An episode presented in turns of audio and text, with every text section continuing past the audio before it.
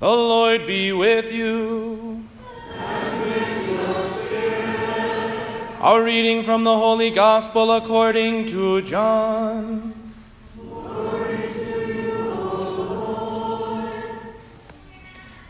Jesus said, Amen, amen, I say to you. Whoever does not enter a sheepfold through the gate, but climbs over elsewhere, is a thief and a robber. But whoever enters through the gate is the shepherd of the sheep. The gatekeeper opens it for him, and the sheep hear his voice, as the shepherd calls his own sheep by name and leads them out.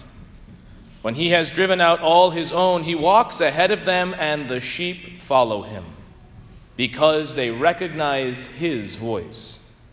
But they will not follow a stranger. They will run away from him because they do not recognize the voice of strangers. Although Jesus used this figure of speech, the Pharisees did not realize what he was trying to tell them. So Jesus again said, Amen, amen, I say to you, I am the gate for the sheep.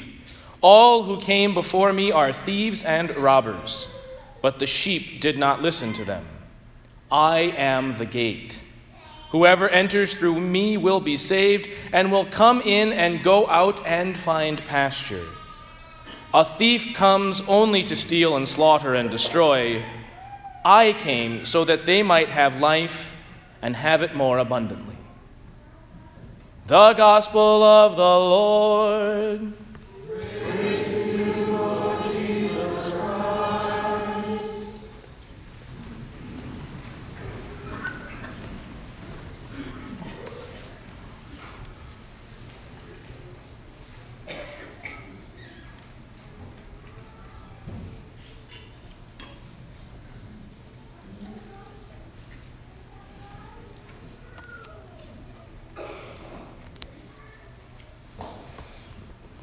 After seven years in the desert of pop culture that is formation for the priesthood and religious community, they sent me here to work with college students and tossed me into the depths of the Pacific Ocean with regards to pop culture.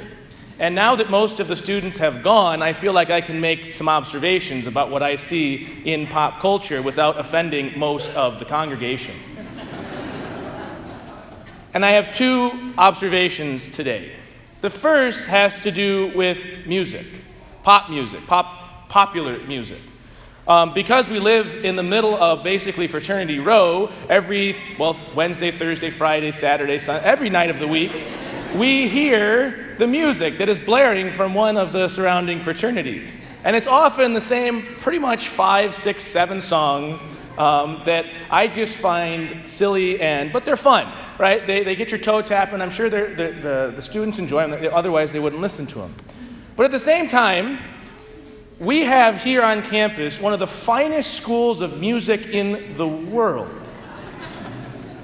And yet, how many students are going to see the beautiful music and listen to the beautiful operas and symphonies and pieces that are being played by their very own fellow students? Very few. Why is that? Well, because a pop song, especially the pop music we have today, requires nothing of me or very little of me. It just gives me instant pleasure and gratification. It's fun, it's easy. Going and sitting through something by Bach or Mozart or Haydn, that requires perhaps all of my emotions. And it can be boring and frivolous and challenging to stay awake and pay attention. But the result is that in an hour, maybe two hours, or if it's a Mozart opera, four or five hours, the result is that I can experience, even if I don't understand the language, the full range of human emotion and feeling and experience. So, music is one thing. The second thing is how we speak to one another. You know, one thing I've just been amazed at is that when students speak to one another now, they try as little as possible to truly challenge each other.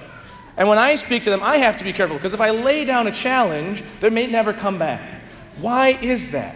When we talk to each other, you might hear things, and this is a phrase that I tell the students all the time, I can't stand it, you've probably heard it before, but you do you. This notion that, you know, each one of us, no matter what the situation, has within us the capacity to make the best decision, based purely on our emotions. That if you feel a certain way, just do it and don't worry about it. And what do both of these things point to? They point toward what I think is something really insidious and invasive in our culture. It's the notion that my pleasure principle, perhaps if we go all the way back to ancient uh, Greece when uh, Plato was writing about this, you know, hedonism, the notion that my pleasure, the, my emotional pleasure is the most important thing and the thing that should be sought first. That becomes more and more. And not only that, but there's less and less a striving for objective truth. We hear a lot about fake news or, you know, whatever, wrong news, whatever they talk about. I don't really follow all that kind of stuff. But we hear a lot about that. And what is that?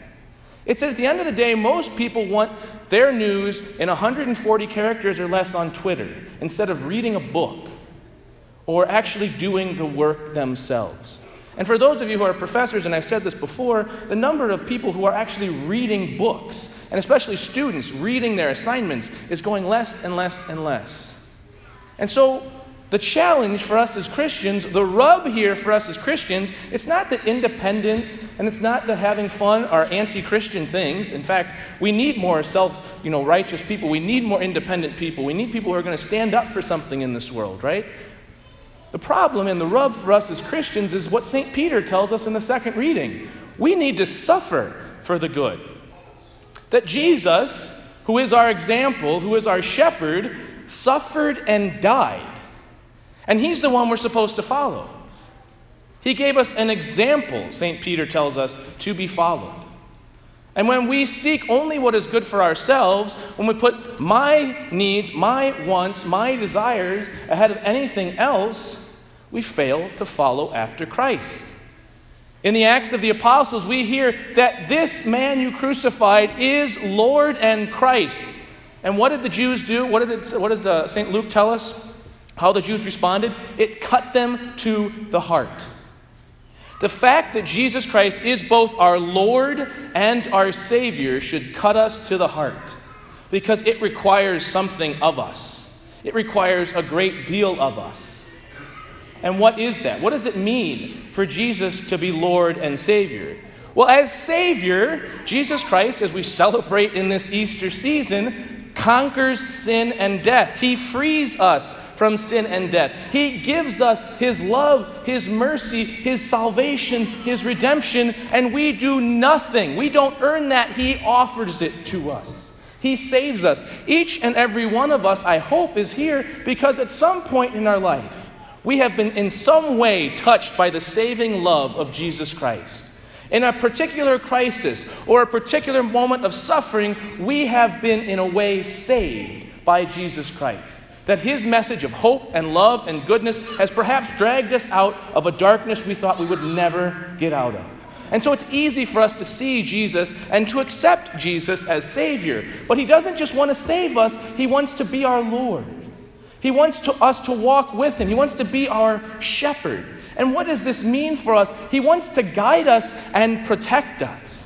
He wants us to follow after him. He wants his voice. He says in the gospel today that they know my voice and they follow after it. He wants his voice to be our voice. He wants our inner voice to be his voice, not just what our emotions or what culture or what anything else tells us. That our voice should become his voice. We should listen to him. But not only that, as Lord, it also means that at times, He's going he's gonna knock us about a little bit. He's going to hit us back into line. You know, the good shepherd, a shepherd would often, if a sheep strayed away, if you've ever seen where Jesus is carrying the sheep on his shoulders, why is that? Well, oftentimes, if a sheep kept straying away, a shepherd would break one of its legs and carry it with him and carry it along the way so that the sheep would get it through its head I need to follow this guy and not keep wandering off. All right, and so it is with us. Sometimes when Jesus is Lord, it hurts a little bit because we have to give something. But in giving, we receive everything in return because He is the gate. And He's not some distant pie in the sky God, He's a God who is one of the lambs. Think about that for a minute. He is the only shepherd who is both shepherd and lamb. We recognize it every time at Mass Lamb of God, you take away the sin, who takes away the sins of the world.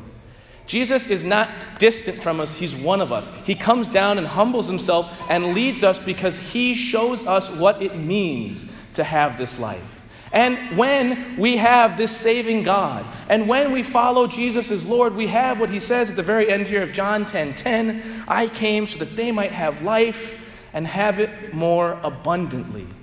How great and how abundant would our life and our world be if each of us strove to have Jesus as Lord and Savior of our whole life? How much better would our politics be if each and every one of us strove to not only love our neighbor, but to serve our neighbor and to be a shepherd like Jesus for our neighbor? To see our needs of our neighbors and our brothers and sisters as my needs, that it's we before me. And in doing that, we would have life and have it more abundantly, not only for myself but for each and every one of us.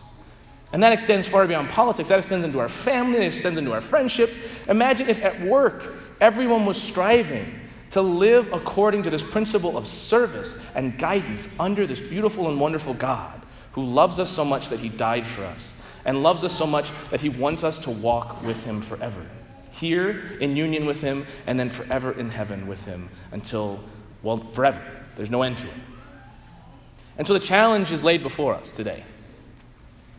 Where is Jesus not Lord and Savior of my life? Where is Jesus' saving mercy and love needed in my life? And where do I need to follow after him a little better? And that's not an easy question to ask because it's not comfortable. But Jesus offers us life in abundance through him, with him, and in him. And so it is my prayer for each of us that Jesus, the Lamb of God who takes away the sins of the world, Jesus, the gate through whom which we all enter into heaven, into a life of beauty, wonder, peace, goodness, truth here on earth, and live forever with Him in heaven. Jesus offers each of us life in abundance through His salvation and through His Lordship.